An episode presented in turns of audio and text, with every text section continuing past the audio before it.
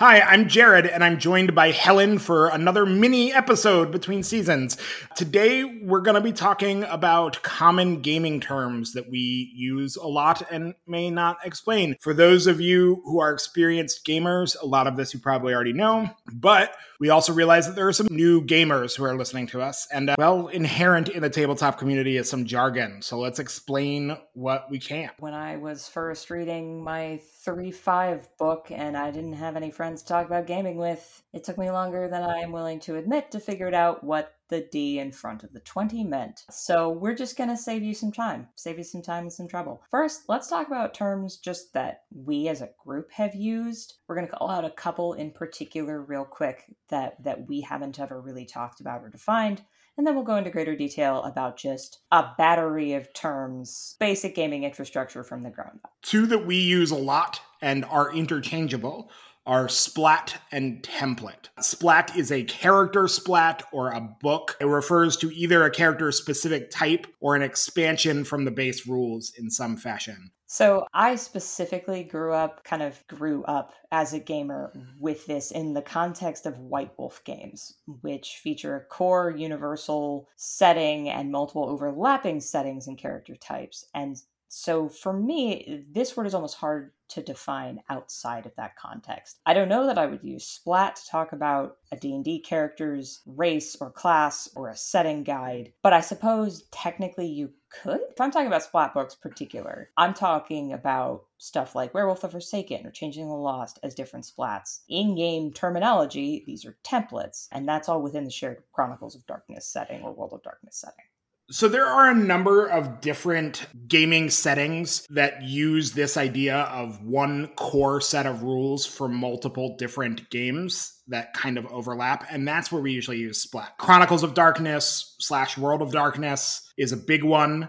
The Dark Heresy games that were 40k were like this, where you know you had different games for different levels of character, different spheres of character, and uh Rifts is like this. You know, I would use Splat to talk about some of the specific Rifts books. So it kind of occupies this weird sort of intermediary space where it's not necessarily a separate game. It's not quite like an expansion, it is greater detail on an element of a common game. It's a subgame within a game. So like I wouldn't use it for D&D cuz expansions are just that. They expand the rate the thing but aren't an entire subgame. I might use it to talk about like Eberron maybe, but mm. even there probably not.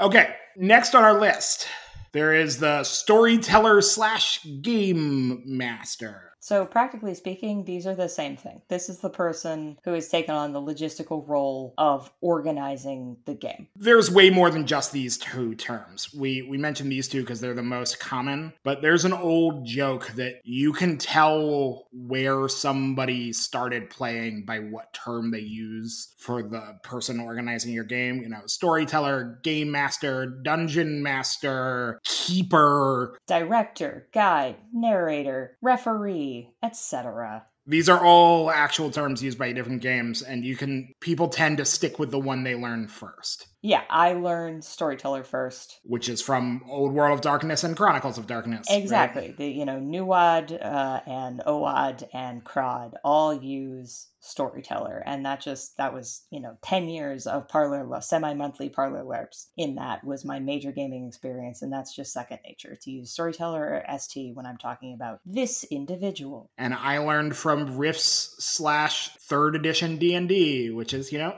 game master. If you're interested in exploring power hierarchies and hierarchies and narrative, you can go and check out Augusto Boal's Theater of the Oppressed. But that's outside the scope of this podcast. You can remove that if you want, Jared. I just, you know. sure. and sometimes um, it interests me to think about power hierarchies of narrative and the words that we ascribe to this role and anything associated, you know, the hierarchies that we construct for our, you know what? Just, it's fine. It's fine. We can go on. So now, just like more general gaming terms, this is going to seem a little silly for those of you who are experienced gamers, but it's important. There's the player and the character. This is important for everyone. We're going to throw away the idea of an experienced gamer here. Everyone needs the reminder every now and then that a player and a character are two separate individuals. One of them is an entire whole human being with needs and desires and feelings, and the other is a piece of paper and a dream. And so one of those two people matters, and the other can change on a whim. Just to be clear, you, the human being, are the player, and the character is the thing you are embodying for this game. Characters tend to fall, we will shorthand this to PCs for player characters, those who are acted out by the group, and NPCs, which is every other character you will meet that is played by your storyteller slash game master or occasionally another player who's been tasked with the responsibility sure, as per sure. some systems. So everything that's going to happen in a game to or between characters is part of the narrative. That's all something that is part of the shared experience that all of the players are creating together. Hence, we have safety mechanics. We emphasize the distinction between things that are happening to the player and things that are happening to the character. There are certain gamers who are here just for escapism and they're here just for an adventure and it's not about deep roleplay. And other gamers are really trying to tell a communal story with their friends. The people who are trying to tell a deep communal story are frequently more motivated by like what my character would do. But here's the thing the phrase, but it's what my character would do, might be important in some context, but when it is compared to whether or not another player fears, feels uncomfortable, when it is compared to whether or not another player feels uncomfortable, it just doesn't matter if your character would do something that makes an actual human being at your table uncomfortable, no, they wouldn't. They would do something else that isn't going to make your friend uncomfortable. Or even if you're not really friends with this person, they still need to be treated with respect and dignity as an entire human being. That's just the rule. Sorry, I didn't make it up. That's the rule. I mean, a- absolutely. I, I mean, I think it's funny that I, I intended that when I said friend. In, in my head, anybody you are sitting down at a table with is now your friend, even though I know that that isn't true. Honestly, I can't imagine sitting down at a table with people who aren't my friends and that's partially because I've had to do it before and I decided I didn't like it. If, if you're telling a story together and everything is going well and everybody is on the same page, thinking about what your character would do is really important. Yeah, absolutely. And for everything else, we have safety mechanics. Right. Okay, so here's the concept of PvP and PvE. People in familiar with video games will understand this as well. Player versus player, player versus environment as conceptual categories of play that are described describing conflict either with other player characters, non-player character, or non-player characters slash plot challenges thrown at you by the GM. And so efforts in some gaming spheres are afoot to try and reinforce a healthy boundary between players and characters. And so this has led to the modified version character versus character and character versus environment. This is to reinforce the idea that characters and people are different things and that emotional hierarchy exists.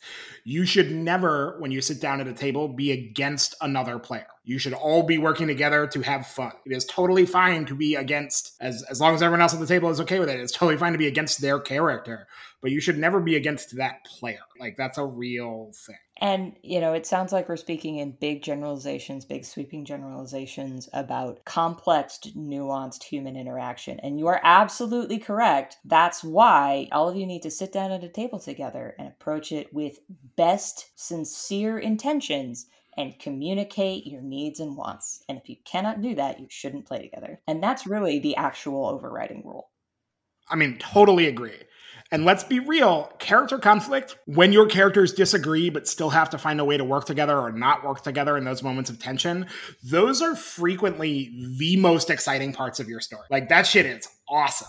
You just need to make sure that you all trust each other and make clear and check in that it is character conflict and not player conflict. And we, our group plays over Discord most of the time. And so we will frequently, like when things get tense in characters, just type in the Discord. I'm not mad at you, just checking that you're also okay with what's happening. Like being clear, Jared the human is not upset at you. The character Jared is playing is upset at the character you are playing. When I started playing my character in a more aggressive way after, you know, some shit went down, I asked the group in our group text, like, hey, FYI, I would like to start pursuing a more aggressive style of roleplay with this character. Who wants to flag for some more aggressive role play? And I got a very clear answer of like, no, thank you, not at me. I'm I'm not in for that. Versus, yeah, no, totally, lay into it. And then with the other players in the group who were up for that, we absolutely had more aggressive and contentious role play that ultimately ended with our characters being rowed out into the middle of the lake at Odark 30 in the morning and told that no one was going back to shore until we talked about our problems. And it was, it was awesome. Amazing. It was really great. It was um, great. Now it's just we've reached the jargon list. These are a lot of terms that we're going to throw at you real fast, and we're going to try and get through as many of them as we can as quickly as we can. Homebrew. This is home rules. It can also be used if you set if you make up a setting for your own setting, your own uh, game setting. Even if you're basing it off of something else, frequently people will have their own unique worlds. Even if they're going to be playing D and D in them, it's not a it's not Forgotten Realms or something, right? It's not Krynn. It's their own magical world. That's also going to be called a homebrew. Whether it be a, an individual rule or an entire world, it's a homebrew. When we refer to dice, it will always be a D and then a number. The number following the D is how many sides that die has. Or if it's something like D2 or D3, that's just shorthand for the incremental measurements of a larger die type. So, you know, D2, even or odd, flip a coin um, upper and lower halves. If you have a D3, divide it into thirds. So one and two, three and four, five and six on a on a D6. And it's important to note that like the reason we have so many different dies is a lot of times you want different percentages. Do you want it to be more swingy or less swingy? That's an important thing. Or sometimes you just want larger raw numbers, right? It's all about the statistical vehicle that you are using to get you from point A to point B. And the answer usually is you should use a D12. Just use a D12. It can be a D12, it can be a D2, a D3, a D4, a D6. It's not as swingy as a D20. Just use a D12. I do not support this message. Most of the games I play are D10 games. Same, however, comma, Jared, I need to introduce you to Coyote and Crow because it uses D12 and it comes with extensive app support. Uh, and the Kickstarter is already done. I do love me some app support. Next up, a module.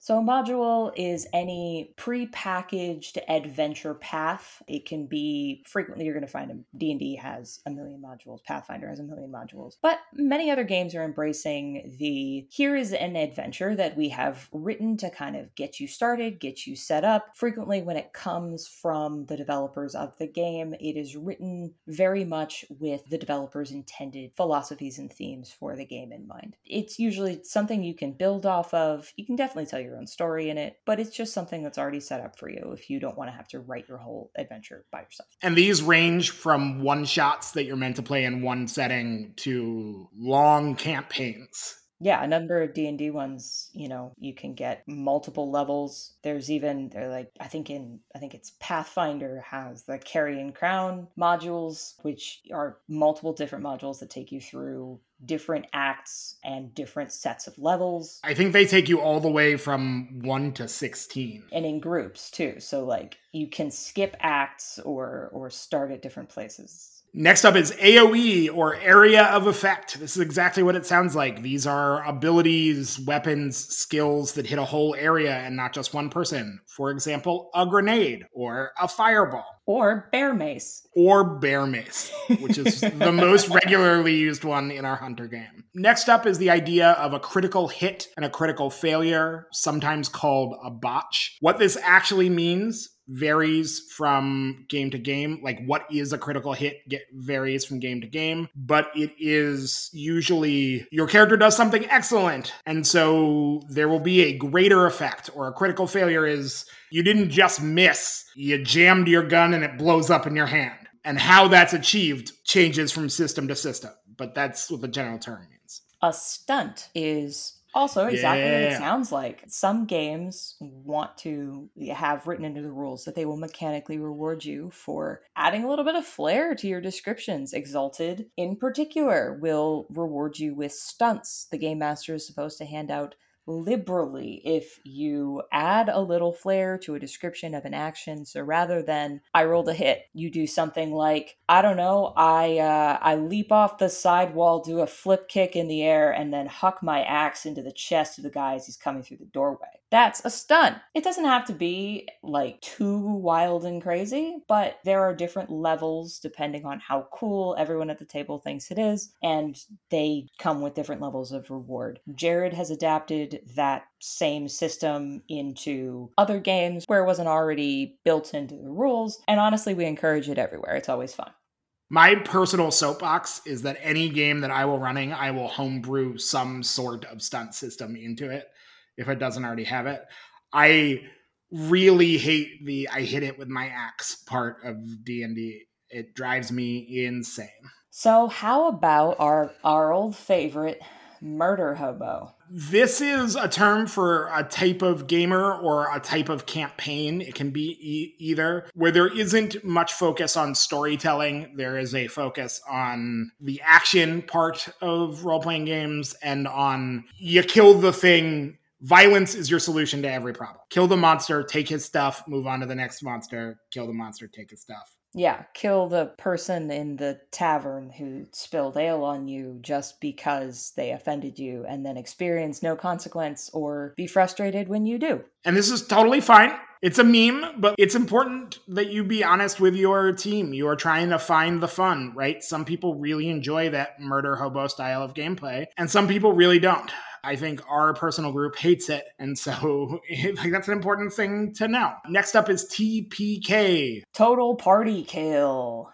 It is when one event wipes out the whole party. It is sad for everybody. It you happens. may have heard the phrase rocks fall, everyone dies. That is also a meme, but it is the idea that you have pissed off your GM so much that they just throw up their hands in despair and say, you know what? Rocks fall. You're all crushed. Everyone dies. Game over. It's mostly a joke. Well, we almost had a TPK in our Hunter game that was thankfully averted by Helen. Railroading. Railroading is when your GM forces you down a specific path. It is widely considered bad form.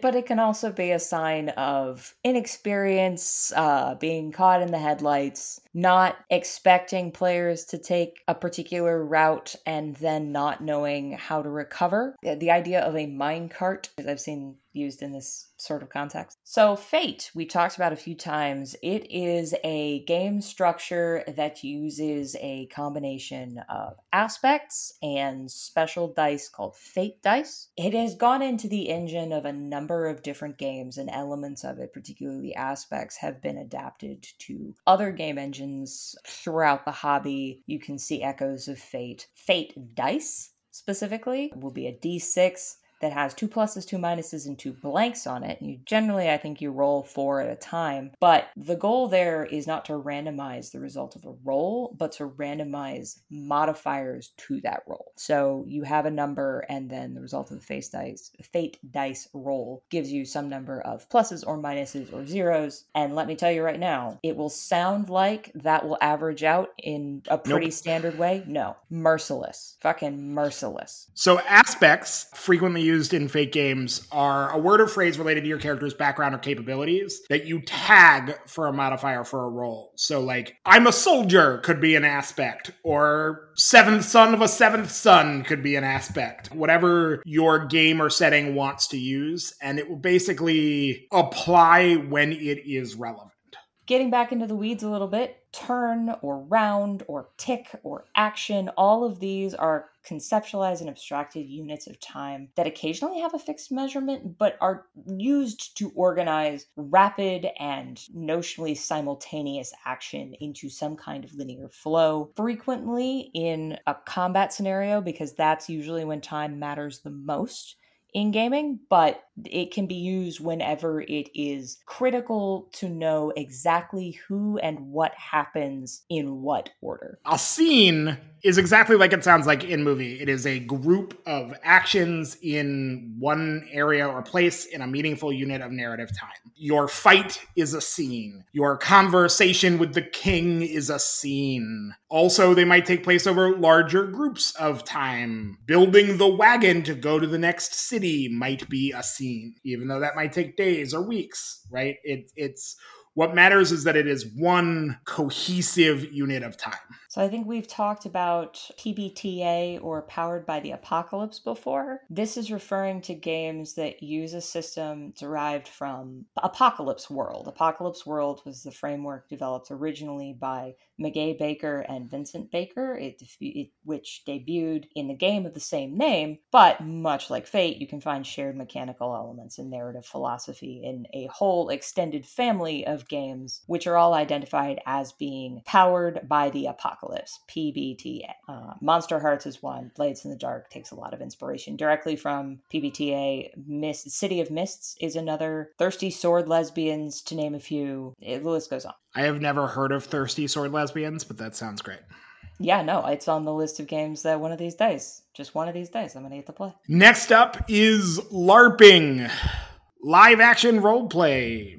I know what you're thinking when you hear LARPing. If you're not directly familiar, a lot of you are probably thinking foam swords swinging at each other in a field. This is Boffer LARP, so named because those foam swords are called Boffers. This is going to be a weekend long event at a campground, main, probably monthly, maybe quarterly, maybe kind of a blockbuster thing once a year. It depends. The other type of LARP is a parlor LARP, which is a category of play that happens generally indoors. It's generally for a shorter period of time. Combat is non physical. You know, you're not swinging Boffers at each other, you are throwing throwing chops, which is to say, you might be using rock, paper, scissors, you might be pulling cards. You probably aren't rolling physical dice unless you have an app for that, but whatever works. Point is, you're working off of a sheet and you're just kind of acting out what's happening. The biggest difference between live action roleplay, between LARPing and tabletop role playing games, is that in a LARP, you are pretending that you are your character with your body and you are fully in it and acting, and you are probably dressed up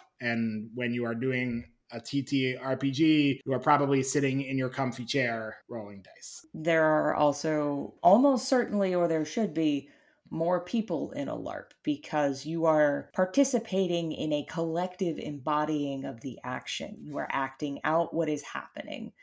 Uh, you probably need some other people to bounce off of. And that's it. That's all the terminology we're going to do today. I'm sure we'll come up with more, but this is a good taste of the basics. Thank you for joining us once again for another mini episode. I'm Jared, and with me is Helen, and we will see you next time.